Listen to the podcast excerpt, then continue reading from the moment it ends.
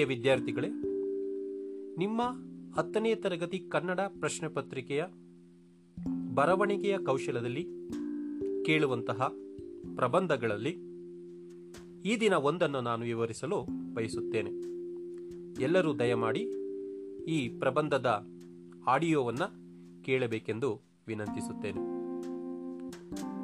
ಭಾರತದ ಏಕತೆ, ಸಮಗ್ರತೆ ಅಥವಾ ಆರ್ಟಿಕಲ್ ಮುನ್ನೂರ ಎಪ್ಪತ್ತು ಮೂವತ್ತೈದು ಎ.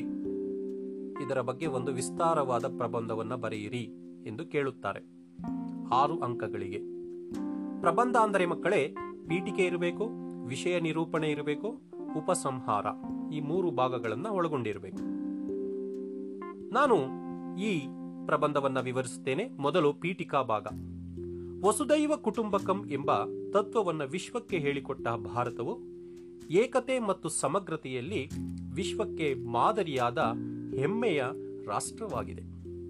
ಭಾರತವು ಒಂದು ರಾಷ್ಟ್ರ, ಒಂದು ಸಂವಿಧಾನ ಪರಿಕಲ್ಪನೆಯನ್ನು ಹೊಂದಿದ್ದರೂ ಸ್ವಾತಂತ್ರ್ಯ ನಂತರ ಜಮ್ಮು ಕಾಶ್ಮೀರಕ್ಕೆ ತಾತ್ಕಾಲಿಕವಾಗಿ ವಿಶೇಷ ಸ್ಥಾನಮಾನವನ್ನು ಕಲ್ಪಿಸಲು ಸಂವಿಧಾನದ ವಿಧಿ ಮುನ್ನೂರ ಎಪ್ಪತ್ತು, ಮೂವತ್ತೈದು ಎ ಜಾರಿಗೊಳಿಸಲಾಯಿತು.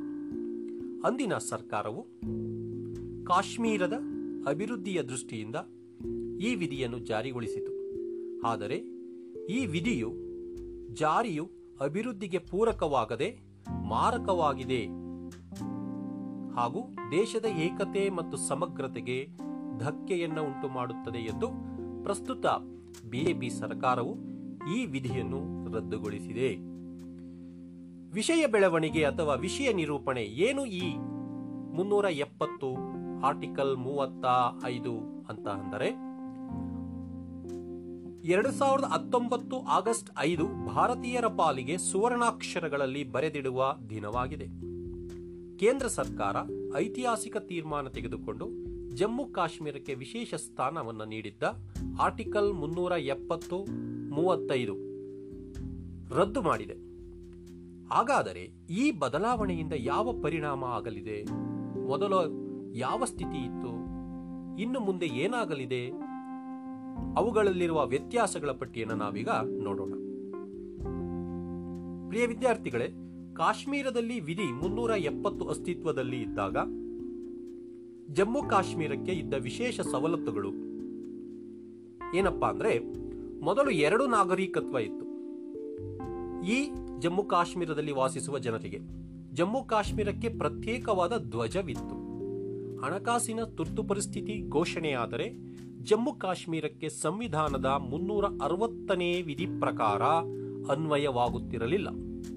ಜಮ್ಮು ಕಾಶ್ಮೀರದ ಅಲ್ಪಸಂಖ್ಯಾತರಿಗೆ ಅಂದರೆ ಹಿಂದೂಗಳು ಮತ್ತು ಸಿಖ್ ಸಮುದಾಯಕ್ಕೆ ಮೀಸಲಾತಿ ಇರಲಿಲ್ಲ. ಭಾರತದ ಇತರೆ ರಾಜ್ಯಗಳ ನಾಗರಿಕರು ಇಲ್ಲಿ ಭೂಮಿ ಖರೀದಿ ಮಾಡುವಂತೆ ಇರಲಿಲ್ಲ. ಅಂದರೆ ಕರ್ನಾಟಕದಿಂದ ಮಹಾರಾಷ್ಟ್ರ, ತಮಿಳುನಾಡು, ಕೇರಳ ಯಾವುದೇ ಒಂದು ರಾಜ್ಯದಿಂದ ಹೋಗಿ ಭೂಮಿಯನ್ನು ಈ ಪ್ರದೇಶದಲ್ಲಿ ಖರೀದಿಸುವಂತೆ ಇರಲಿಲ್ಲ. ಇಲ್ಲಿಯ ಮಹಿಳೆ ಬೇರೆ ರಾಜ್ಯದ ನಾಗರಿಕನ ಮದುವೆಯಾದರೆ ಕಾಶ್ಮೀರದ ಪೌರತ್ವ ಕಳೆದುಕೊಳ್ಳುತ್ತಾಳೆ. ಅಂದರೆ ಕಾಶ್ಮೀರದ ಒಬ್ಬ ಹೆಣ್ಣುಮಗಳು ಬೇರೆ ರಾಜ್ಯದ, ಯಾವುದಾದರೂ ರಾಜ್ಯದ ಪುರುಷನನ್ನ ಮದುವೆಯಾದರೆ ಸಹಜವಾಗಿ ಕಾಶ್ಮೀರದ ಪೌರತ್ವ ಹೊರಟು ಹೋಗುತ್ತಿತ್ತು. ಮಾಹಿತಿ ಹಕ್ಕು ಕಾಯ್ದೆ ಇಲ್ಲಿಗೆ ಅನ್ವಯವಾಗುತ್ತಿರಲಿಲ್ಲ. ವಿಧಾನಸಭೆಯ ಅವಧಿ ಆರು ವರ್ಷಗಳು ಇತ್ತು ಸಾಮಾನ್ಯವಾಗಿ ವಿಧಾನಸಭಾ ಅವಧಿಗಳು ಬೇರೆ ರಾಜ್ಯಗಳಲ್ಲಿ ಎಷ್ಟು ವರ್ಷ ಇರುತ್ತೆ? ಐದು ವರ್ಷ ಇರುತ್ತೆ. ಆದರೆ ಜಮ್ಮು ಕಾಶ್ಮೀರದಲ್ಲಿ ಆರು ವರ್ಷಗಳು ಇತ್ತು. ಪಂಚಾಯಿತಿಗಳಿಗೆ ಯಾವುದೇ ಅಧಿಕಾರ ಇರಲಿಲ್ಲ. ಗ್ರಾಮ ಪಂಚಾಯಿತಿಗಳಿಗೆ ಯಾವುದೇ ಅಧಿಕಾರ ಇರಲಿಲ್ಲ. ಕಡ್ಡಾಯ ಶಿಕ್ಷಣ ಹಕ್ಕು ಕಾಯ್ದೆಯು ಬೆಲೆ ಇಲ್ಲ. ಆರ್ ಟಿ ಇ ಅಂತ ನಾವು ಹೇಳ್ತೀವಲ್ಲ, ಅದು ಕೂಡ ಈ ಒಂದು ಜಮ್ಮು ಕಾಶ್ಮೀರದಲ್ಲಿ ಅಸ್ತಿತ್ವದಲ್ಲಿ ಇರಲಿಲ್ಲ. ಕಾಶ್ಮೀರದಲ್ಲಿ ವಿಧಿ ಮುನ್ನೂರ ಎಪ್ಪತ್ತು ಇದರ ರದ್ದತಿಯಿಂದ ಆಗುವಂತಹ ಬದಲಾವಣೆಗಳು ಏನು ಅಂದ್ರೆ ಕಾಶ್ಮೀರಕ್ಕೆ ಯಾವುದೇ ವಿಶೇಷ ಅಧಿಕಾರ ಇಲ್ಲ.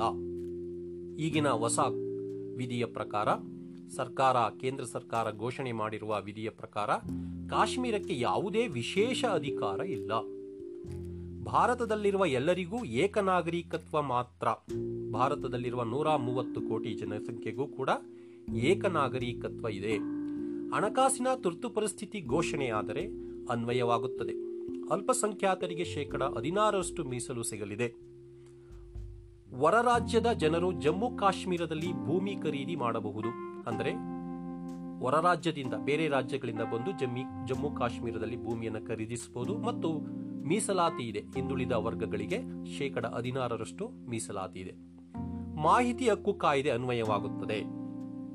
ವಿಧಾನಸಭೆಯ ಅವಧಿ ಈಗ ಐದು ವರ್ಷಕ್ಕೆ ಇಳಿಸಲಾಗಿದೆ. ಆರು ವರ್ಷದಿಂದ ಐದು ವರ್ಷಕ್ಕೆ. ಇಲ್ಲಿಯ ಮಹಿಳೆ ಹೊರ ರಾಜ್ಯದವರನ್ನ ಮದುವೆಯಾದರೆ ನಾಗರಿಕತ್ವ ಉಳಿಸಿಕೊಳ್ಳುತ್ತಾಳೆ. ಅಂದ್ರೆ ಜಮ್ಮು ಕಾಶ್ಮೀರದ ಮಹಿಳೆ, ಬೇರೆ ರಾಜ್ಯದ ಪುರುಷನೊಂದಿಗೆ ವಿವಾಹ ಆದರೆ ನಾಗರಿಕತ್ವ ಹೊರಟು ಹೋಗೋದಿಲ್ಲ. ನಾಗರಿಕತ್ವ ಇರುತ್ತೆ ಜಮ್ಮು ಕಾಶ್ಮೀರದ್ದು ಅಂತ ಸರ್ಕಾರ ಕಾನೂನು ಮಾಡಿದೆ. ಉಳಿದ ರಾಜ್ಯಗಳಂತೆ ಇಲ್ಲಿನ ಪಂಚಾಯಿತಿಗಳಿಗೂ ಅಧಿಕಾರ ಇದೆ. ಈಗ ನಮ್ಮ ಪಂಚಾಯಿತಿಗಳಲ್ಲಿ ಬೇರೆ ರಾಜ್ಯಗಳಲ್ಲಿ ಯಾವ ರೀತಿ ಗ್ರಾಮ ಪಂಚಾಯತಿಗೆ ಅಧಿಕಾರ ಇದೆಯೋ ಅದೇ ರೀತಿ ಜಮ್ಮು ಕಾಶ್ಮೀರದಲ್ಲೂ ಕೂಡ ಅಧಿಕಾರವನ್ನು ಕೊಡಲಾಗಿದೆ. ಕಡ್ಡಾಯ ಶಿಕ್ಷಣ ಹಕ್ಕು ಕಾಯ್ದೆ ಇದೆ. ರೈಟ್ ಟು ಎಜುಕೇಶನ್ ಕಡ್ಡಾಯ ಶಿಕ್ಷಣ ಕಾಯಿದೆ ಈ ರಾಜ್ಯದಲ್ಲೂ ಕೂಡ ಜಮ್ಮು ಕಾಶ್ಮೀರದಲ್ಲಿ ಕಾಶ್ಮೀರದಲ್ಲಿ ಅಸ್ತಿತ್ವಕ್ಕೆ ಬಂದಿದೆ. ಕೊನೆಗೆ ವಿದ್ಯಾರ್ಥಿಗಳೇ, ಉಪಸಂಹಾರ ಏನು ಬರೀಬೇಕು ಅಂದ್ರೆ, ಒಂದು ರಾಷ್ಟ್ರದಲ್ಲಿ ಎರಡು ಕಾನೂನು, ಇಬ್ಬರು ಮುಖ್ಯಸ್ಥರು ಹಾಗೂ ಎರಡು ಧ್ವಜ ನಡೆಯುವುದಿಲ್ಲ ಎಂದು ಪಂಡಿತ್ ದೀನ್ ದಯಾಳ್ ಅವರ ಆಶಯದಂತೆ ಪ್ರಸ್ತುತ ಕೇಂದ್ರ ಸರ್ಕಾರವು ಭಾರತದ ಏಕತೆ ಸಮಗ್ರತೆಗೆ ಧಕ್ಕೆಯನ್ನುಂಟು ಮಾಡುವ ವಿಧಿ ಮುನ್ನೂರ ಎಪ್ಪತ್ತು, ಮೂವತ್ತೈದು ಎ ಅನ್ನು ರದ್ದುಗೊಳಿಸಿದೆ. ಈ ವಿಧಿ ರದ್ದತಿಯು ಭಯೋತ್ಪಾದನೆ ನಿಗ್ರಹಕ್ಕೆ ಪೂರಕವಾಗುವುದು. ಇಂತಹ ಅಮೂಲ್ಯವಾದ, ಹೆಚ್ಚು ಮಹತ್ವವಾದ ವಿಧಿಯನ್ನ ಕೇಂದ್ರ ಸರ್ಕಾರ ಜಾರಿಗೆ ತಂದಿದೆ. ಅತಿ ಹೆಚ್ಚು ಉದ್ಯೋಗ ಸೃಷ್ಟಿಯಾಗುವುದರ ಜೊತೆಗೆ ಪ್ರತ್ಯೇಕ ಆರ್ಥಿಕ ವ್ಯವಸ್ಥೆಗೆ ವೇದಿಕೆಯಾಗಲಿದೆ. ಜಮ್ಮು ಕಾಶ್ಮೀರದಲ್ಲಿ ಅಲ್ಲಿನ ಜನಗಳಿಗೆ ಅತಿ ಹೆಚ್ಚು ಉದ್ಯೋಗ ಸೃಷ್ಟಿಯಾಗುತ್ತೆ. ಜೊತೆಗೆ ಪ್ರತ್ಯೇಕ ಆರ್ಥಿಕ ವ್ಯವಸ್ಥೆಗೂ ಕೂಡ ಇದು ಕಾರಣವಾಗಬಲ್ಲದು. ಯಾವ ವಿಧಿ ಮುನ್ನೂರ ಎಪ್ಪತ್ತು ವಿಧಿ. ಒಂದು ರಾಷ್ಟ್ರ, ಒಂದು ಸಂವಿಧಾನ, ಇದು ಭಾರತೀಯದ ಸಂವಿಧಾನದ ಕಲ್ಪನೆ. ನಾವೆಲ್ಲರೂ ಭಾರತೀಯರು. ಇದು ನಮ್ಮ ದೇಶದ ಸಮಗ್ರತೆಗೆ, ಏಕತೆಗೆ ನೆರವಾಗುವ ಆರ್ಟಿಕಲ್ ಆಗಿದೆ ವಿಧಿಯಾಗಿದೆ ಮಕ್ಕಳೇ, ಈ ದಿನ ನಾನು ಈ ಒಂದು ಪ್ರಬಂಧವನ್ನು ನಿಮಗೆ ವಿವರಿಸಿದ್ದೇನೆ. ದಯಮಾಡಿ ಇದನ್ನು ಕೇಳಿ. ಇದರ ಲಿಖಿತ ರೂಪದ ಪರೀಕ್ಷೆಯನ್ನು ನಾನು ನಿಮ್ಮ ಆನ್ಲೈನ್ ತರಗತಿಯಲ್ಲಿ ಕೊಡ್ತೀನಿ. ಎಲ್ಲರೂ ಕೂಡ ಸಜ್ಜಾಗಿ ಸ್ಪಷ್ಟವಾಗಿ ಬರೀಬೇಕು. ಯಾಕೆಂದರೆ ಪ್ರಬಂಧಕ್ಕೆ ಆರು ಅಂಕಗಳಿರುತ್ತೆ. ಪ್ರಬಂಧಗಳನ್ನು ಹೆಚ್ಚಾಗಿ ಪ್ರಸ್ತುತ ಸನ್ನಿವೇಶಗಳಿಗೆ ತಕ್ಕಾತೆ ನೀವು ಬರಿಬೇಕಾಗತ್ತೆ.